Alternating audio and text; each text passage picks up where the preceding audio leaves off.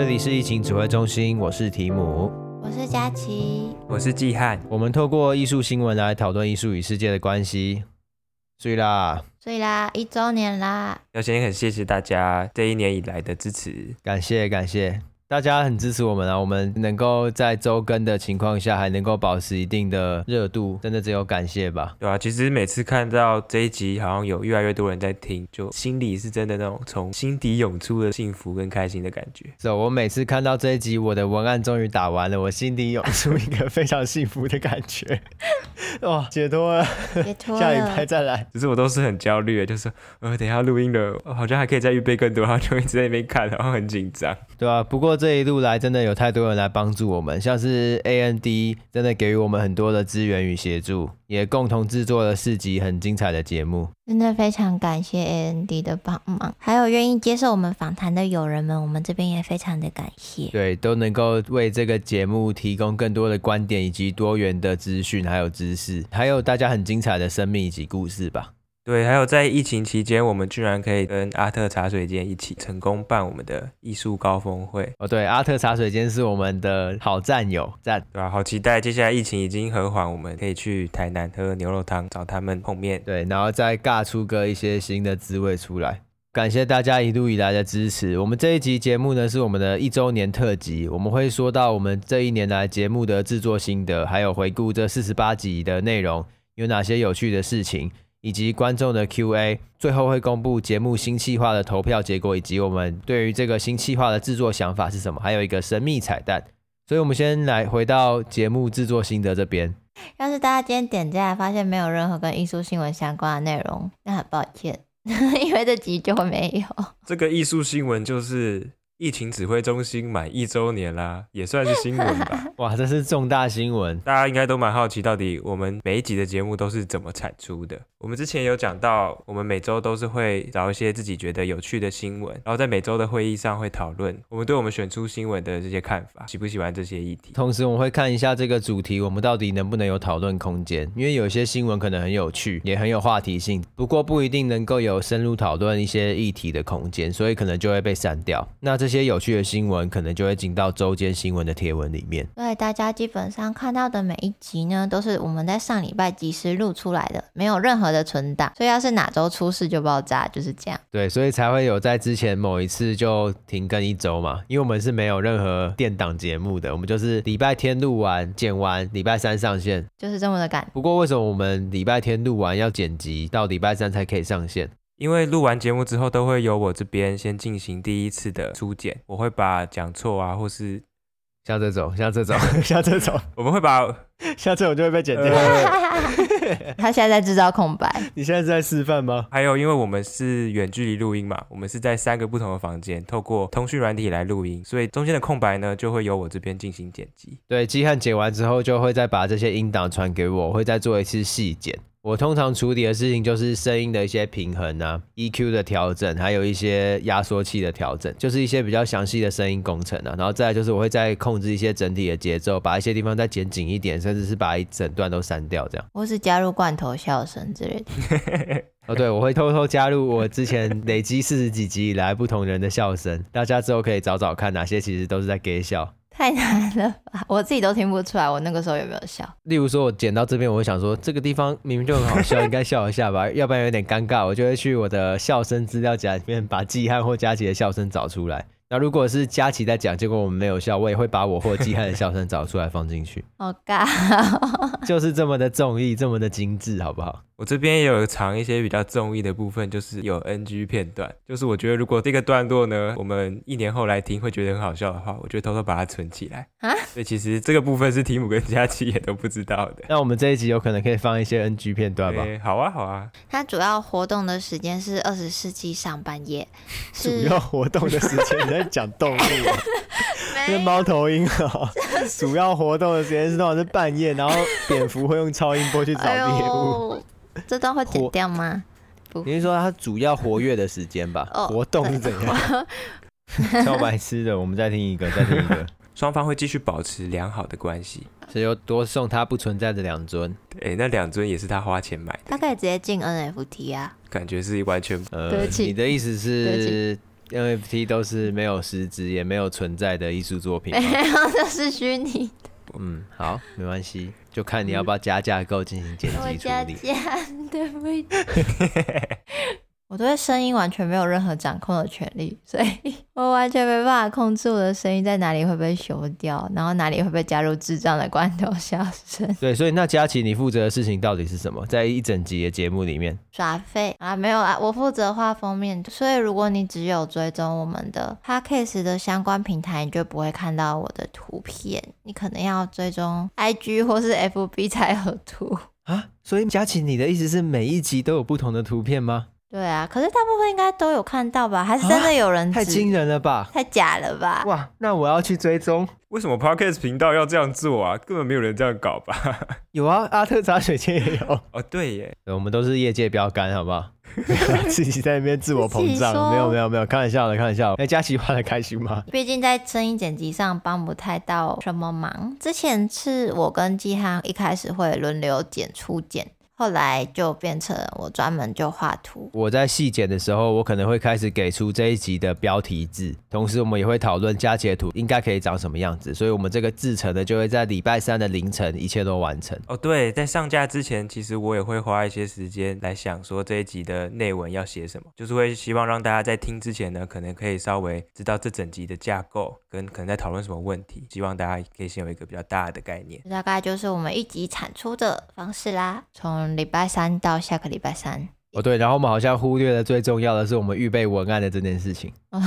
哦，对啦，因为刚刚我们在对各自选出的新闻提出看法之后，我们就会选出一个我们觉得最可以深入讨论的一则新闻嘛。对，接着我们就会定出这一整集的架构，几分钟是哪些，几分钟是哪些，会是案例分析呢，还是观点讨论，甚至是一些其他的主题，我们就会分下去说，OK，那季汉你负责什么，佳期负责什么，我负责什么，这样。然后再依照每个段落的可能重要性，或是我自己预备资料，我预期我会讲多久，就会在这个架构里面加上时间，我们才可以控管说我们一整集的长度会是在理想范围内是四十到四十五分钟。那说到文案的预备，就可以跟大家分享一些这一年以来关于文案预备还有一些回应方式的方法论吧。像是如果今天我们要分享作品的话，就会尽可能使用四段式的论述。这四段式论述分别就是破题。形式描述、内容讨论和观众期望，其实也是大部分当代艺术在写作品论述的一种架构了。所以就也会透过这四段式论述来进行作品的介绍。然后在作品回应的部分，我们一开始也是蛮伤脑筋的吧。所以我们那时候就是去找了我们觉得其他 podcast 他们回应做的比较好的节目，像是科技导读，已经绝种了。对，我们就会去分析说两位主持人他们怎么样做回应的背后的方法是什么。对，然后试着把这些方法全部都统整下来，并且归纳成一些我们可以去参照的一些方式，就也在这边跟听众分享。因为科技导读他们也是像我们一样，会有一个文案先产生出来。不太一样的地方是，他们的文章还有文案都是公开的啦，我们是自己看得到的。不过前提就是大家可以看到彼此要说的内容是什么。因此，在这个架构下面回应呢，我们就整理出一些方式。第一个就是补充没有说到的地方或者是细节，为了强化他的论点。就像是我们可能聊到一个艺术家他做这件作品，听众可能会想说不知道是为什么会这样，所以我们就可以补充说，诶，他那时候会创作是因为他身处什么年代。那这样子听众就可以更有系统的知道说，哦，这个前因后果是什么。对，这个就是补充没有说到的细节，可以强化论点。那再来就是佐证前面的论述。这个佐证前面的论述，就有点像是前面一个艺术家他提出了一种想法，或者是他做出一个行动，后面呢就说出另外一个结果。或者是其他地方发生一样的事情，就会佐证说，哎，这个艺术家的想法是真的，的确是成立的。这样，那也有方式是提供不同的观点，就是在讲一件事情的时候，主讲人他会讲某个他的论述下的观点，那其他人就可以补充说明他们的想法，这样子。有时候就是在吐槽或者是冲康啦，因为一些对话的讨论才会找出真正的论述到底是什么。那跟这个提供不同观点比较相反的，就是积极的同意。这个积极的同意不是只是说哦，对你说的真棒，你说的真是对，而是说要透过一些个人的经验或者是实务经验来积极的同意。例如说，我们之前在讲过劳的艺术环境，可能就可以说，哎，我也同意，因为我也哪些地方也真的过劳。这个就是透过积极的同意来强化前一个主讲人的论述。我非常同意提姆的这个说法，因为我在听科技导读的时候，我也觉得。这样子的论述方式会让我更能理解他们主角人想要讲的内容。天啊，这整集超后色的，一直打破第四面墙是怎样？还有一种回应方式是扮演对立方。就是透过扮演这个对立方来呈现说这个主题方它其实特别的地方在哪，跟它为什么成立。举例来说，艾未未的新闻通常都可以加入对立方，因为它的对立方色彩都很鲜明，也比较激进一点。所以对立方他的论点或者他的行为，当我们论述出来之后，你就可以更能够了解哦，那艾薇薇身处的处境是什么？还有艾薇薇她在捍卫的价值到底是什么？或是有时候其实题目有提出一些比较专业的术语，那我跟佳琪都会发出一个很自然的疑问，就是啊，这是什么意思？所以我们就等于是说，站在听众的角度来，让我们可以让这个节目更亲民，大家更听得懂。所以回应的方式，我们总结就是有六种啦：补充，然后佐证，提供不同观点，那积极的同意，扮演对立方，还有提出疑问。所以我们在写文案的时候，还有我们先看到别人文案的时候，我们通常都还是会先去透过一些方法去带入一些回应的方式，节目会推进的比较顺利。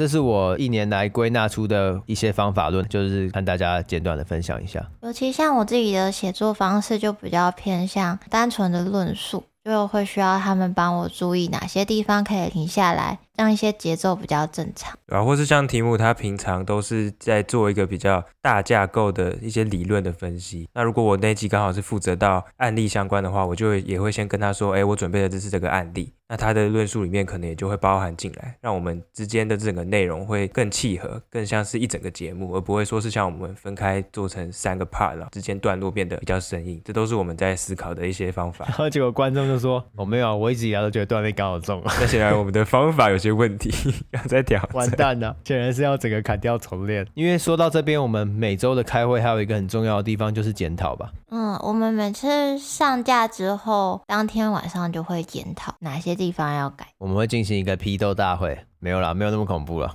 对吧、啊？就是包含内容预备上哪些不够精确啊，或是我可能要找一点预备资料，这样子你们才有更多的时间看，也才更早可以提出修正，或者是我们永远无法解决的一些语助词的恐怖问题，什么那那那。这样这样这样，然后之类的那些，如果你们没听到，就是都被剪掉了。常常我这边都会先进行第一次的铲除，只是常常交给题目之后，他会说：“哎，这次留下很多那给我剪哦。”我说：“哦，那我下次会注意。”就是一期化疗跟二期化疗。对。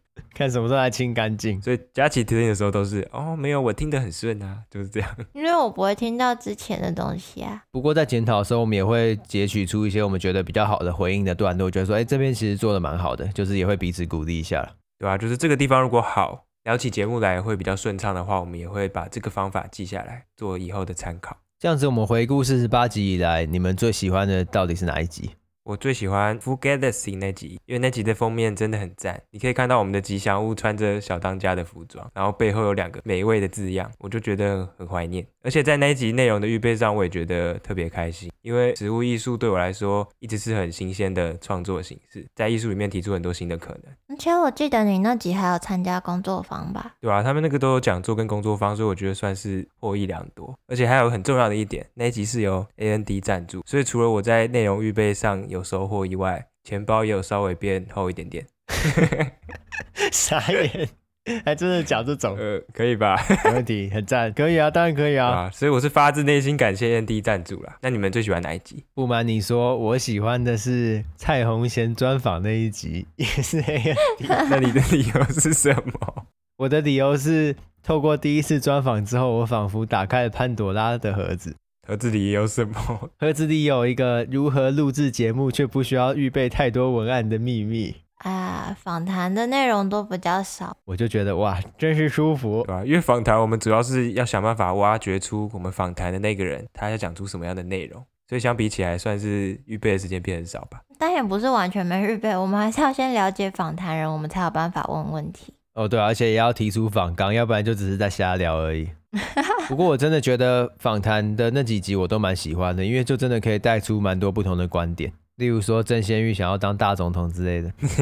问题问的超失败，先透露是谁问的，他就不会想认真回答我们了。佳琪喜欢的是哪一集？内容的话，我好像没有对哪一集特别有印象。但是如果是问封面的话，我最喜欢古代中学画作嗑药的那集。我觉得那集的封面是我目前画起来觉得看着最顺眼，不会说画完隔天就想把那张撕掉的作品。那我可以问一下，哪一张看完隔天就想撕掉吗？来看一下哦。可能是我们第一集吧，白昼之夜，那时候是直接用 Photoshop 把一张白昼之夜作品的照片，然后把我们的吉祥物合成进去。那个不会想撕啊，其实我蛮喜欢前期的那个图片加照片的感觉。那个金遥感奖啊，实至名归，那个想撕掉。然后最高品质静悄悄，网络霸权的那一集我也想撕掉，堕胎艺术的也想撕掉，大概是这样。所以我很喜欢古代东轩的这样，他不会让我想撕掉。虽然那集的内容我自己觉得自己没有预备得很好。那哪一集录音的时候你们有比较印象深刻的吗？应该是刚刚录好的那集吧。好幽默，欠揍。刚刚录什么啊？刚刚录什么？我已经忘记了。刚刚录 EP 四十八啊。哦，穆罕默德。啊，这边是开玩笑的。其实我是对我们第一次到录音室录音最有印象，因为在那个 On Mic 录音室，他一个人是配一个监听耳机。然后我们录完节目的时候拿下耳机，我就有一种，哎，为什么题目你讲话要离我那么远？我们第一次去录音室录音的节目是哪一集啊？我记得是红贤之前，我们就有为了要测试一下那个环境是不是舒适的。但是我想要讲的就是，在录音室录音其实蛮开心的，因为可以面对面。我觉得比起这样远端录音还是有好一点。我们一开始录音的时候是面对面啊。最一开始就很多回音啊，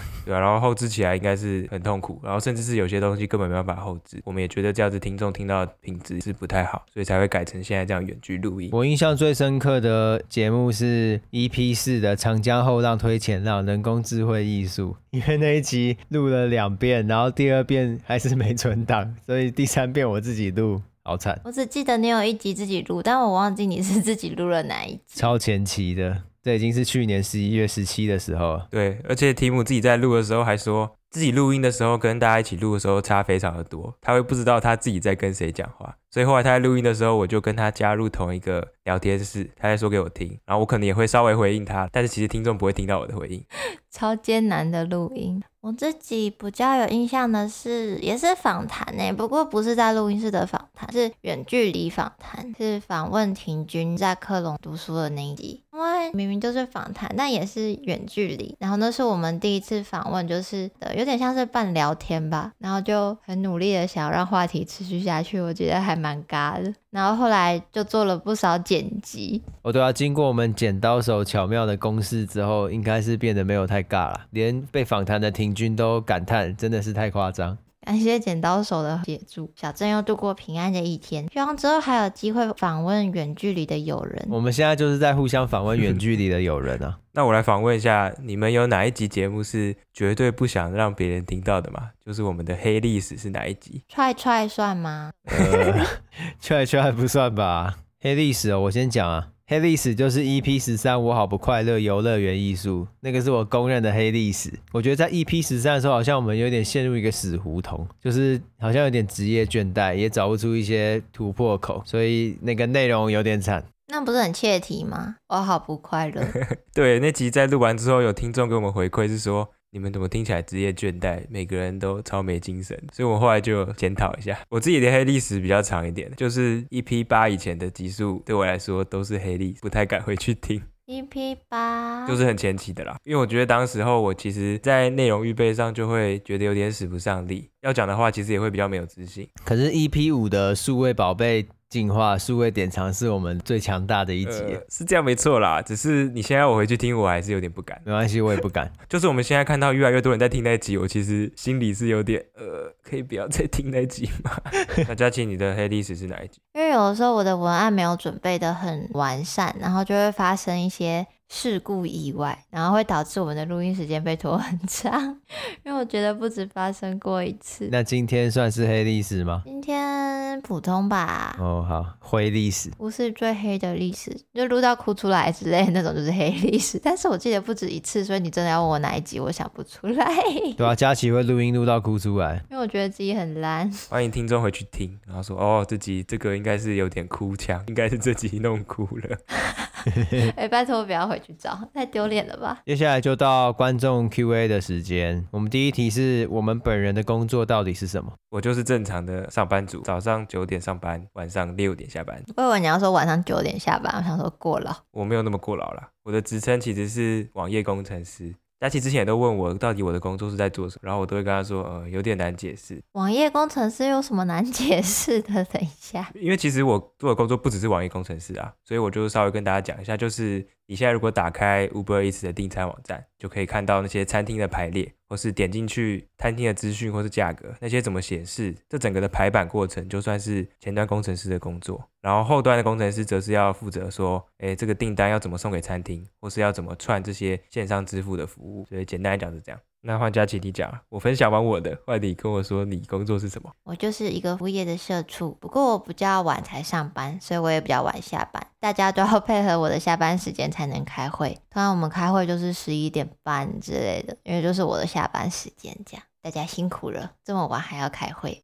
我的工作就是艺术工作者，所以平常就是在做艺术创作，还有参与其他艺术家的创作，对吧、啊？这个一直以来我在听我们节目的人，相信都会知道啦，因为题目会有分享很多他实务上遇到的事情。再来是还有一个听众问我们说，我们都怎么找新闻？网络上找。不是啦，我这样回答想被打。原来是啊，我是去图书馆找哎、欸，图书馆的报纸也不是不行啊，只是现在疫情没办法去图书馆找，就只能网络上找。讲好像我们之前真的在图书馆找，并没有。我自己是会固定到几个比较大的国外的新闻网站，找到有趣的新闻之后，会再用那个标题去搜寻，看有没有其他相关更详细的叙述。如果觉得 OK 的话，才会再放进我们每周开会的讨论事项里面。对啊，我跟基汉也一样，就不外乎 Art News、Art Newspaper、ArtNet 这几个比较大的外国国际艺术主流媒体。那除了刚刚上面讲的，我自己也会看点仓，然后非池中。那如果想要知道最近艺术圈可能会出什么大事的话，我就会去看靠北艺术，看一下最近在靠北什么，可能会比较知道一些主流媒体不太会报道的，算是小道消息或是黑料之类的吧。然后再去查到底来龙去脉，到底发生什么事。像我们之前做杨军那一集就是这样。还有人问我们最喜欢的艺术家是谁？啊，这题超难的。这种最喜欢的题目就是最难的题目。那我先分享啊，我最喜欢的是一个叫 VTOL 的俄罗斯艺术家，他是一个科技艺术家啦，做一些装置。他有什么作品吗？他近期内真的说比较容易让大家知道的作品就是那个 Until I Die 吧，把自己的血放在作品里面当做电池的作品。哦，他是有在灵芝展过啊？对啊，他有在灵芝展过。然后要抓哪一个了？而且他的那个网站好像做的很好看，我们可以放在留言处。让大家去朝圣一下。对，我另外一个很喜欢的艺术家叫做 Tim Way，我觉得大家也可以去网站看一下他的作品，我觉得也不错。哦，好像也是诶，他的官方网站好像叫 teamway.net，大家可以去搜寻一下。对，我觉得也不错，可以看一下。这个最喜欢的艺术家真的很难，所以我决定直接从我们有讲过的集数里面选出里面我最喜欢的艺术家，就是 Fugazi。傻眼啦！哎呦，因为食物艺术真的很有趣啊，就是很多实验的东西啊。有人偷懒？不算偷懒吧。而且我觉得他们里面用到的 AI 的技术跟他整个论述，我很喜欢，所以我没有偷懒。这就是我最喜欢的艺术家。我的部分也是之前有介绍过，不过他不是为了介绍这个去找，是我本来就很喜欢他们那一件作品，是那个 The Glue Society 这个团队，因为我很喜欢他们那件。把一个空屋子，然后弄成下雨的房间那件作品，只是真的要说最喜欢的艺术家，暂时想不到。我是因为非常喜欢那件作品，所以才选他们的。还有听众问我们，我们的生日愿望是什么？这个题目是阿特茶水间问我们的。一周年的生日愿望，我自己的愿望应该就是我的脑袋可以变得越来越好。在预备文案上可以更快速，因为我预备文案的时间应该是题目跟佳琪加起来的时数，可能还要更多。但是我产出的内容好像又没有他们多，所以我希望我的脑袋可以变好。那你们有什么愿望吗？生日愿望，希望我可以早一点把文案整理完。怎么都，我们都超实际的。我希望艺术类的 podcast 的生态能够越来越健全吧，然后也有越来越多的人进来，或者是有更多的机会。我相信对于这个生态都会是越来越好的。另外，我也希望疫情指挥中心可以找出一些不同的有价内容的方式吧。那下一个问题是，佳琪可以唱歌吗？不行。我不会唱歌。好，下一个要怎么开始做 podcast？你是说你会唱罗志祥的《我不会唱歌》吗？不是，我不会唱歌，就是字面上的意思，跟空干王没有关系。下一题要怎么开始做 podcast 呢？我觉得好像不是这样回答，应该是回答说你对什么东西有兴趣，然后为什么要做吧。直接回答要怎么开始做。就是准备器材录音开始做，对啊，不过就算你有器材了，主要还是到底要讲什么内容吧，内容才是最难也最重要的。就算你用手机录，其实一开始也没差啦。持续做感觉是里面最重要的事情了。好，下一题，你同意今天的牺牲和努力未来都会有回报吗？怪问题。那，佳琪，你同意吗？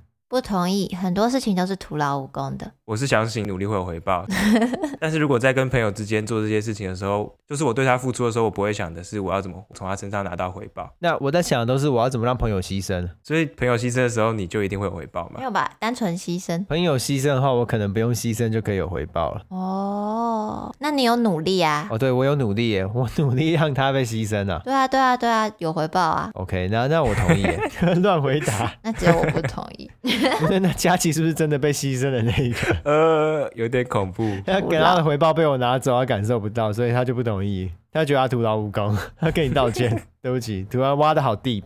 再来就进到节目新企划投票来公布结果。我们给的选项有量子看展、高速艺术新闻、当月展览推荐指南、当代艺术家的深入专题。那接下来揭晓到底是哪一个票数最高啦？我们要现场开票吗？不用，我们已经开完票了。已经开完了。结果就是当代艺术家的深入专题。对，从我们贴文发布以来，这个选项一直都是最多人选的，所以我们就会选定一个当代艺术家录制一集节目，其中就会包含他的生平故事，还有他的创作脉络，也会有一些他作品的作品分析。对，所以这部分相信大家在下一个月就会听到了，就敬请期待。幸好大家没有选高速艺术新闻。可我自己觉得另外三个比较不像我们现在的一些架构，原本很期待的说，结果还是这种。不过可能也跟听众的定位有关系吧，我觉得。哦，刚刚我们不是有提到黑历史吗？其实我们有黑黑历史，但是没有上传过的就是高速艺术新闻，因为我们录完之后直接把自己打掉。直接重录别的东西，你觉得太白痴了，